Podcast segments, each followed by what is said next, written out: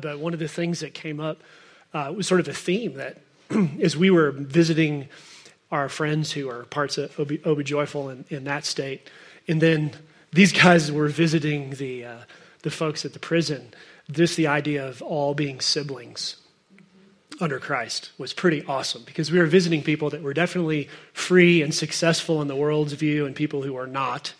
And then there was us, and, uh, and we were all siblings. I thought that was really a special deal, really cool. Um, so uh, a few years ago, uh, my son, well, several years now, he was five. Um, so I don't know, however many years that is. Um, we were vacationing here in Crested Butte, and we were staying at some condos. We're staying at the Outrun. Some of you know that place. There's a big parking lot in the back. And uh, so he was five, so he had this little bitty bike. And uh, he was riding around, and, and, it was like in June. There weren't many people vacationing yet. And he was riding in the parking lot, and we were on like the third floor or something up there. And uh, so I stepped out on the balcony to watch him ride his bike, make sure it was okay and all that. And he, uh, then I heard him having a conversation with a woman that was down underneath me, like either on the ground or on the, the balcony underneath.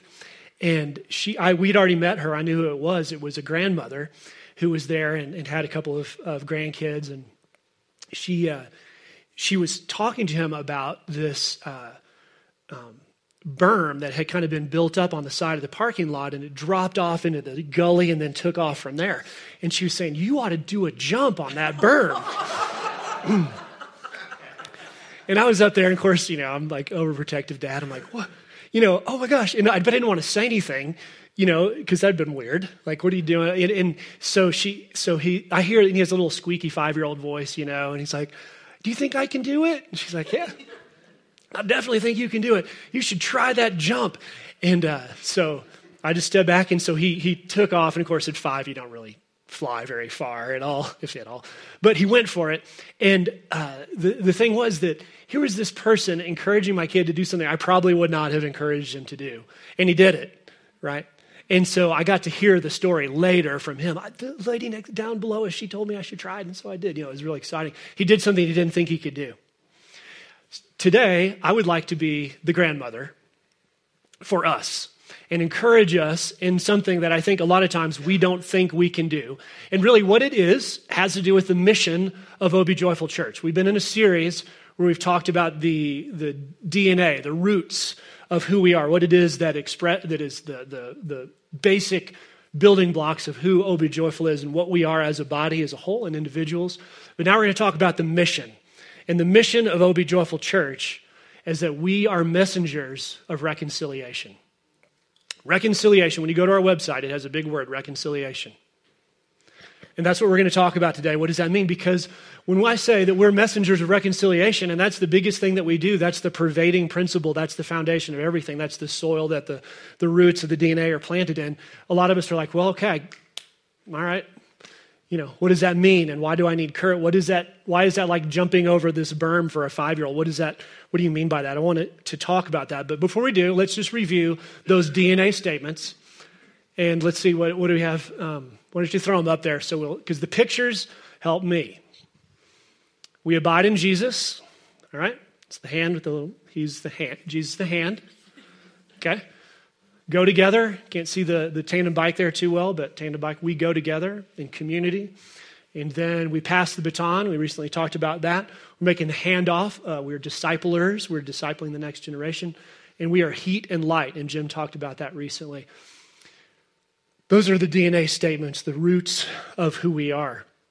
But reconciliation between man and God and between one another, that, that is the heart of the the, the way we describe what we do as believers. And we're going to look at a passage in Second Corinthians that explains that beautifully, I think. And I hope you will be encouraged by it. So, Second Corinthians, this is the second letter. I don't know, because it's the second Corinthians, a letter that Paul wrote to these people. When you look at the church, when you just read what he's writing to the church at Corinth without any history lesson about that place, you realize that they're basically living out all the things that Americans think that are not good. All right? Like when we think we got a pretty corrupt culture, we do. There, they were at least where we are. But the things that, a lot of things that we hide and think about and don't tell anybody, they lived it out and, and celebrated it. Right? So Paul's writing into this culture. This is a place where it was not, uh, where the early church was being challenged. It was not the easiest place to follow Jesus. And Paul's writing in and he's saying, This is what it looks like to follow Jesus. They don't have any idea. All they knew is that, that they've been transferred from the kingdom of darkness to the kingdom of light by, the, by Jesus Christ. And, and that changed their lives, but they didn't know how to, to act following that, trans, that transformation that they experienced. So he's explaining what that looks like. And he's saying, It's probably not a good idea for you to sleep with your, husband, your, your father's wife. Okay? Just, just in case you didn't, you thought that might be okay. So there were big problems in the church, right? So he's writing into that. And, and here we are in the second letter that he writes to them. And, uh, and he wants to show them again what it looks like. So Second Corinthians 5 is where we are. This is one of those, this is one of those uh, sections in the scripture. We're just going to read two verses, 19 and 20. It's just packed with information. So it says, In Christ, God was reconciling the world to himself, not counting their trespasses against them, and entrusting to us the message of reconciliation. Therefore, we are ambassadors for Christ, God making his appeal through us. We implore you on behalf of Christ, be reconciled to God. So if you're a believer, and when we're talking about the, the core principles of the church, we're really talking to believers. If you are a believer, then he's saying you are an ambassador of the message of the truth of the gospel, of reconciliation. Uh, you are a messenger. An ambassador, a messenger are the two words that he uses. And the question is not, am I a messenger? The, the question is more, what kind of messenger am I? How am I a messenger? You already are. So, what does that look like in our lives? How, do, how does that play out? How does that change us? Let's talk about reconciliation just for a minute before we get into the meat of it. Because uh, reconciliation is one of those big Bible words. It's theologically loaded with stuff. So when, when I think about reconciliation just in a typical way, I, I don't, in our modern culture, I don't use the word reconciliation very often. It's not something that I say except I might say, well, that couple was reconciled. They were estranged, but now they're reconciled. There's a friendship that was reconciled. That, and I was thinking about it, it's almost the only time I use that, except for those of us or those of you who might be accountants. And you reconcile the books, or you maybe reconcile your checkbook if you use if you don't say the word balance. But it's rarely said, and in, when we talk about it theologically, we're on that little that higher plane of, of reconciliation is something that is um, uh, about relationship. And, and the, the, the, story came to mind. You remember in uh, um, uh, old, you may remember this guy. I just don't remember his name. Old Man Marley. He was in uh, in uh, oh, dang. Home Alone. Home Alone. Thank you. Sorry. Just, just everything left there for a second. yeah, no. Thanks for that encouragement. He said it only it only gets worse, Scott. So, yeah, I was running through all the list, all the Christmas movies, but so uh, you remember in that story. Uh, so in Home Alone, there's this man that lives next door to Kevin, old man Marley, and they present him as real creepy and scary. But then there's this little scene that happens where where actually Kevin finds out that he's really a tender, gentle man, right? And then at the very and he's got a broken relationship with his son. And then right at the end, if you remember that, you know, Kevin's looking out the window and it's like everything's kind of wrapping up in the movie, and he sees the the uh, old man Marley and his son obviously come together and they hug, you know, and there's recon. That is the idea of reconciliation that we have. And remember, old man Marley looks up and sees Kevin in the window and they wave, you know? Remember? And then Kevin's brother's like, get up here, you know, and they, it ruins the whole feeling.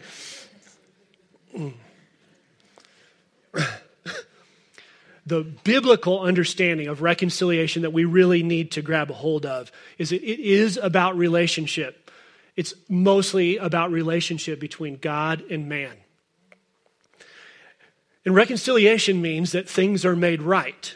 Things are made right between God and man. And that means that something was wrong if things have to be made right. And if you're a believer, we understand that the way that things were made right was through the sacrifice of Jesus, the central player. He made things right. And by faith, we take that as our own. That's reconciliation. So, reconciliation includes the gospel. It's being made right in relationship with God. It also includes being made right in relationship with other people. That's a, a byproduct of being right with our Father. So, three points as we go through the passage. One is that we, we carry, we communicate, and we care. We carry, we communicate, and we care. We carry the message of reconciliation. We communicate. We actually make a delivery of the message to real human beings. We communicate the message. And, and thirdly, we care. We, we deeply care about people who are not reconciled. These are the principles, these are things that help us understand how it is that reconciliation or being a messenger of reconciliation plays out in our lives. Uh, so let's talk about this idea of carrying that message. Uh, we, I love the way Paul says, he uses two words. He says, We're entrusted as an ambassador a messenger. He's entrusted this message to us. And, and so, one of the reasons that it is something we can carry is because we have experienced it. It's not something that somebody just gave us a letter and we don't know what's in there and we're going to hand it to somebody.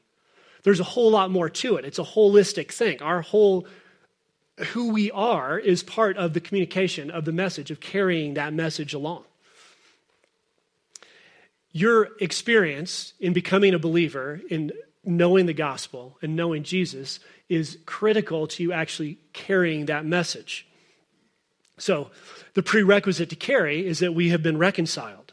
You know, we have that job experience. We recognize that we were broken, that we needed a relation, we needed to be right with God, and Jesus made it right.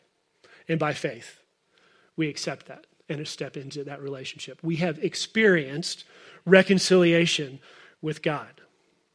That's the prerequisite to be a carrier. But uh, another piece of that is that as believers, we sort of get we sort of get the heart of God. I didn't I did Lisa didn't know I was going to read this passage, but of course she prayed it. Uh, I think this gives us a glimpse of the heart of God from Matthew 18, 12. Jesus was teaching and he said, What do you think? If a man has a hundred sheep and one of them has gone astray, does he not leave 99 on the mountains and go in search of the one that went astray? And if he finds it, truly I say to you, he rejoices over it more than over 99 that never went astray. So it is not the will of my Father who is in heaven that one of these little ones should perish. You know, I love that image. I love it. It, it reminds us of God's heart for lost people. See, if you're a believer, you've experienced being the lost one, the one that was unreconciled, who is sought out. But it also tells us that those of us who are believers now have a different kind of priority. It's not all about us right? So there's 150 of us here this morning, and Jesus is saying that the shepherd will go after the one and leave the rest of us just sitting here waiting, right? Because we know what's most important. So we're all going to gather together. We're not going to, while he is headed, right? We are, we understand the bigger picture because we know the heart of God. And this expresses the heart of God. Thank you for praying about that. Very convenient and amazing. And then it says at the end of that, he says, and when, when he brings that sheep back, he celebrates over that one more than all the 99 who didn't go anywhere. Well, that hurts my feelings, right? What? What? We were faithful. We're the, we're the good sheep, right? We do what you said, or we, we're here, you know, we're following. This is the heart of God. We're in a we have been reconciled. We're in that relationship. So it has consequences and impacts us and changes how we see everything about how we live and what's important. Since we have his heart, since we understand that, since we get that, then it's easier for us to represent it. See, when you, when you know the leader's heart and you know why the leader feels that way, it changes how you act. I had uh, the privilege of being a part of this uh, um, partnership that my former church built with a refugee community in the Dallas area. Uh, it was a boot, they were Bhutanese refugees. Okay, so they had come over. Um, Bhutan, the Bhutanese were farmers brought from Nepal to Bhutan to teach the, the people in Bhutan how to farm and use their land better. And then the people in Bhutan uh, decided to relegate them to refugee camps. So a lot of these people that were refugees, they were refugees in, or uh, they were encamped uh, and isolated from their world in, in Bhutan, and then they escaped to the United States. By the way, Dallas, Texas takes more refugees than the entire nation of Australia every year. So there are a bunch of people coming in. And so we built a relationship with this little church, this little family of, of followers of Christ and people that were seeking Christ. And I remember, uh, there were all of these uh, barriers to us doing this thing we wanted to do. We wanted to build a farm on the church property that I worked for, where they could come and uh, grow their, you know, anything traditional that they could, and um, just experience touching the land again. So some of them hadn't done that in, in 25 years. So uh, the barriers, though, all the things that we had to get over, and the water, and all these things that were a problem with the city were a big issue. How could we? We couldn't get over it, and I was finding it hard to do. And, and I remember the the woman who was leading said, "I love these people, Scott. You got to come meet them, come see them. Once you see them, it, it'll change your life." So I went down and had dinner. I think Claire went with me too. We went down in their little Dallas apartment, and these people, and the women are the smallest people I've ever seen. I mean, they came up to my belt. Literally, they were tiny. And uh, so I would sit, we sat on the floor to eat, and I was still the same height as the ladies, which is weird and why I should be in a circus. But um, they, anyway, we were sitting by each other and, and we're eating their traditional food. And, you know, once I had been with them, it was like everything that seemed like a barrier, I was like, I don't care how hard this is. Because I had kind of uh, connected with the heart of the woman who was leading this. You guys know, my friends from Wood Creek are here and have seen that garden and what happened. And then, of course, the city said, Well, I tell you what, we'll give you the water for free. You know, uh, and we were in a huge drought. So all of these things were coming about where um, God was working through the, the passion of this person for this community of people. When we adopt and learn the passion of our God for the, for the one lost and, and are willing to a, attribute so many of our resources to the one lost, it changes. It puts us into being more like Jesus. So when we've experienced uh, reconciliation and we know the heart of Jesus and we're more ready to carry that message out to where it, to where it needs to go, to be the carriers, the representatives, the ambassadors. But as I said, there's the communication piece, and this is where a lot of it breaks down for us as believers. Um, we actually need to deliver the message that we're carrying. And I'm going to be honest with you. I hope I'm not hurting anybody's feelings in here that said this to me, but the uh, I'm going to hope that osmosis of my whatever I think and feel is going to come across to people. That Christian excuse for not saying anything to anybody. Uh, I'm, you know, I am an old man. I'm 50 something. not telling you how many 50s, uh, but I'm a little bit. I'm, I'm a little bit tired of that sort of. Oh, you know, I think I think people know I'm a Christian. That's great. That's fine. But when it becomes an excuse and there's no other place that you're engaging, we're actually figuring out a way to deliver the message, I think there's a problem. I mean, if, if really this is what we're about, we're messengers of reconciliation, this is what Paul's saying, then if we're just hoping it's going to ooze out of us, I somebody to figure out stuff about us, figure out the gospel, look at, look at verse 20. This is an amazing verse. Verse 20. Therefore, we are ambassadors for Christ. Okay, check this out. God making his appeal through us. Where does that put us in the chain, the value in the chain of communication? Do we matter? Uh, God's making his appeal through this and that. Yeah, the mountains point to the to creator of the universe, but they don't give the specific information of the gospel. They just point. Creation points to the creator. We give the specific information. God, for some reason, is going to use you and me, totally broken vessels, messed up, whatever, to actually make an appeal. An appeal is hard to do from silence. Aren't I good? Don't I never lie?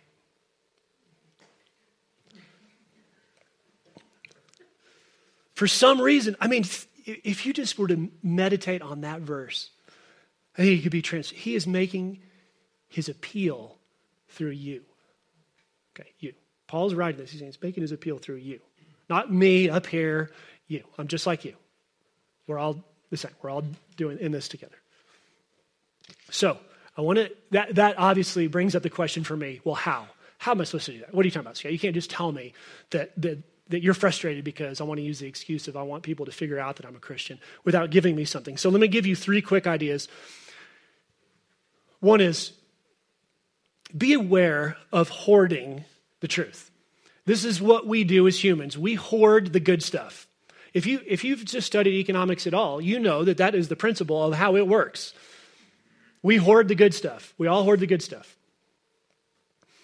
I've told you the story before, I'm sure, about me uh, having some cookies that I didn't want to share with my daughter, Sarah, who was, happens to be here today, and still holds this against me. Um, because she was three and there were these this bag of cookies and I didn't want to share, so I kept them and I hid and ate them while she was like, "Daddy, where are you? I want a cookie." I'm like, eating them up as fast as I can. Here, help help me out real quick. Will you stand? Come here, Emma, Lisa, Morgan. Okay. So, you know, I think I'm talking about this sort of facing out. You can just stay right there. Facing outward. Ladies and gentlemen, this is Morgan. Um, facing out we're, we, are we are looking out to the other sheet you know the people that are lo- the, the people that are not reconciled. And then the good the thing is we're like oh lisa did you, you hear what happened? Oh it was so awesome. Yeah oh morgan didn't and tell me about that. Yeah oh and oh, yeah okay yeah. Oh sure yeah. Okay yeah let's talk about that. Okay let's sing some worship songs down in here together. Okay let's just get to know each other yeah. Here, I'll disciple you and you disciple me. How much, what are y'all seeing? Sorry. Yeah. okay, thanks, ladies. yeah. Everybody's backside. Because we hoard the good stuff, y'all. We, we naturally do that. We come in and we say, let's talk about it. Let's all be so. And it is great. We are built for community. We have to be, but if we don't have the heart of Jesus, for people who have not been reconciled, we have a problem. And if we can't say those, we can't figure out how to get the message across. So, one of the things we need to do is just be sure that we're not just sharing it back and forth. Isn't this great? Isn't this good? It is good, but we, that's just part of it. All right, the second, the second idea is, is just simply this in conversation with people that you care about who are outside the faith, who are lost people who aren't reconciled, just value what they have to say. Right? Because we're all talking to people. Just value what your friends have to say. There's a passage uh, that in the New Testament, and it says something like, Be ready to give a defense to everyone on behalf of, of your God. Some of you familiar with that passage? So, a lot of us have been taught and turned that around into be ready to dominate the conversation and win it when you're talking to someone about who God is. Now, I don't see that really in the text. It says be ready to give a defense. It doesn't, so we have this whole, our whole culture, if you haven't noticed, is about being right. Okay? And you can switch news channels and you can find out, you can just be as right as you want wherever you want to go. But as long as you're right. Okay? That's not what this is about. See, a lot of people take that verse, and I've taken that verse in my history in my life and said, oh, what this means is that God wants me to totally convince people and know all the answers before I can say anything because I've got to give a good defense for the gospel. I got to win that conversation. No. It doesn't say go dominate, go win, Go make sure everybody knows that you're right. mean, that'd be a lot of failure.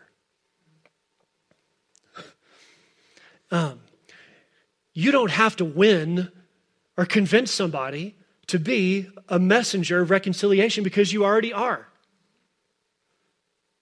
This, for me, honestly, is a few years ago. When I learned this, I was like, oh my gosh, I'm have so much more free. And then I learned this little principle. It was, it was this. It's these few little words, three words. Let heresy fly. So when I'm talking to my friend and she says something crazy about how God and Jesus and Buddha are all the same and whatever, you know, it's totally, I'm like, I don't have to fix that. I don't have to fi- I don't have to win the conversation. But when my friend knows that I love them enough to hear them, eventually the conversation can turn where I can say, Let me tell you about Jesus. Because I honored them first. So here's the principle care about what your friend has to say. Just respect them. You don't have to change them. God's in the business of change, we're in the business of communication. Value the thoughts and feelings of your friends. And then, uh, uh, and then and number three is this uh, be you. Just be you. And if, if you know me, you know one of my favorite passages in the scripture um, is the story of, of Jesus interacting with the woman at the well. And he, and he communicates, he says, I'm, I'm the Messiah, I'm the one you've been looking for. He gives her the information. And she says, I want that. I believe that. And then what does she do right after that? She runs to town, right? She's a totally unlikely messenger of reconciliation. I'm going to read you what happens when this woman goes to town. Verse, uh, this is John 4, 28. The woman left her water jar, went to town, and said to the people who didn't respect her, Come, see a man who told me all that I ever did. Can this be the Christ? They went out of the town and were coming to him. She just asked a question. Many Samaritans from that town believed in him because of the woman's testimony. The question that she, she asked him, He told me all that I ever did. Come check it out. She just did the first thing that came naturally to her. The broken vessel that she was, she went, and, and instead of actually saying anything, any long you know, explanation or having all the answers, all she did was say, could this be the Messiah? Why don't you go talk to him? Check this out.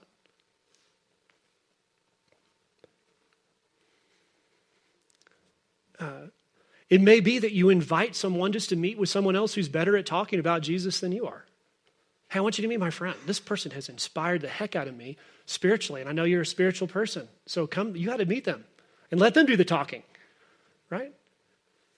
Just be you and figure out how to make it work because, y'all, we the second piece is communicate. We actually have to make deliveries of the information if we're following Jesus. Okay, one last point. Uh, we care about people who are not reconciled. And here, here is the, the, beauty, the beauty of this. In the story we read of, the seat of Jesus, search, or the shepherd searching out the lost sheep, there's, there is that. There's the function of going and finding the sheep and bringing the sheep back. But that doesn't include the information that Jesus did a whole lot more to make it possible for the sheep to be integrated into the group, right? It wasn't just going and getting the sheep. He went to get the sheep at the cost of his life, right? That's a lot of caring for someone who is outside. In verse 19 there, it said, it says, In Christ, God was reconciling the world to himself. In Christ, God was reconciling the world to himself. Well, when we see that word there, we don't, there's a lot of content to what Jesus did to reconcile us. He gave his life to reconcile us, right? And so when, when we adopt that level of care for people who need to be reconciled, it changes who we are. I want you to, to look at this. Uh, this is a beautiful parallel passage from Colossians. Colossians 1 15. Okay, just try to take this in. I don't know, picture it however you can do. Jesus is the image of the invisible God, the firstborn of all creation. For by him all things were created in heaven and on earth, visible and invisible, whether thrones or dominions or rulers or authorities. All things were created through him and for him. And he is before all things. In him, all things hold together. And he is the head of the body, the church. He is the beginning, the firstborn from the dead, that in everything he might be preeminent. For in him the fullness of God was pleased to dwell. And, get this, after all of that, through him to reconcile to himself all things, whether on earth or in heaven, making peace by the blood of his cross.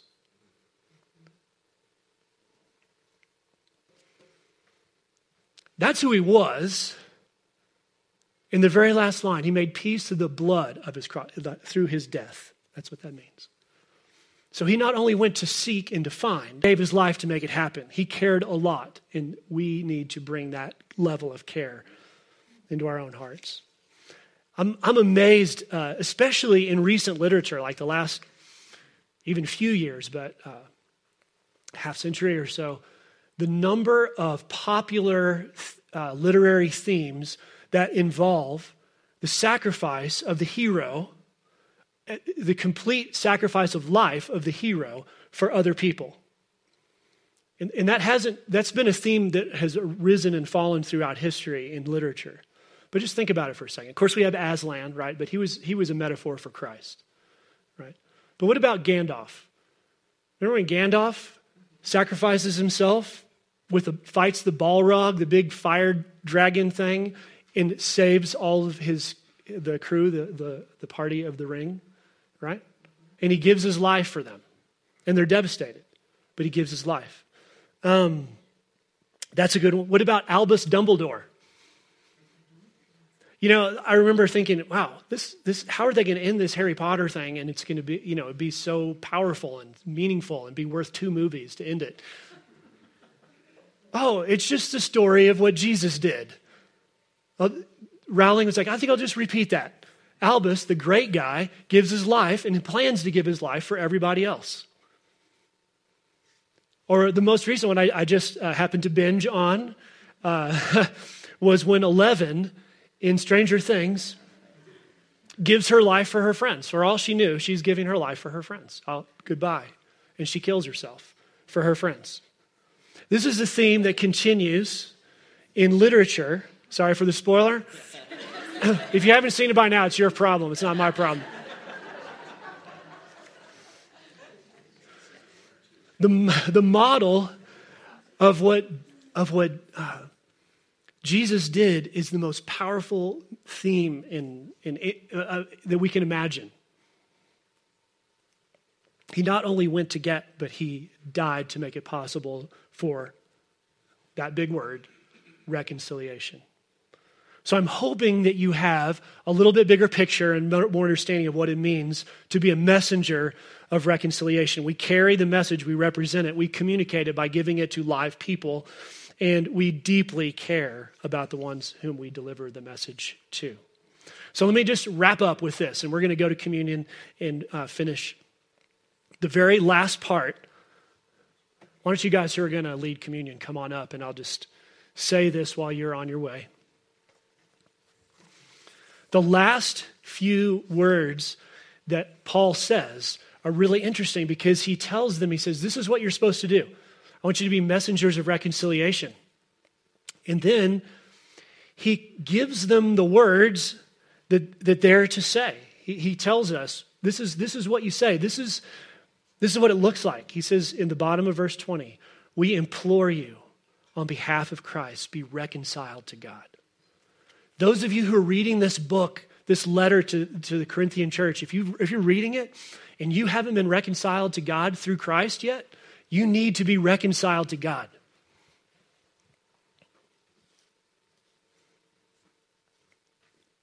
So, what I want to do is encourage you, if this is the moment, wherever your mind took you uh, in this conversation, meditate on that. But if you have not come to the point where you've crossed the line of faith and it's time for you to be reconciled to God, this is, this is a great time to do it while we hold the cup.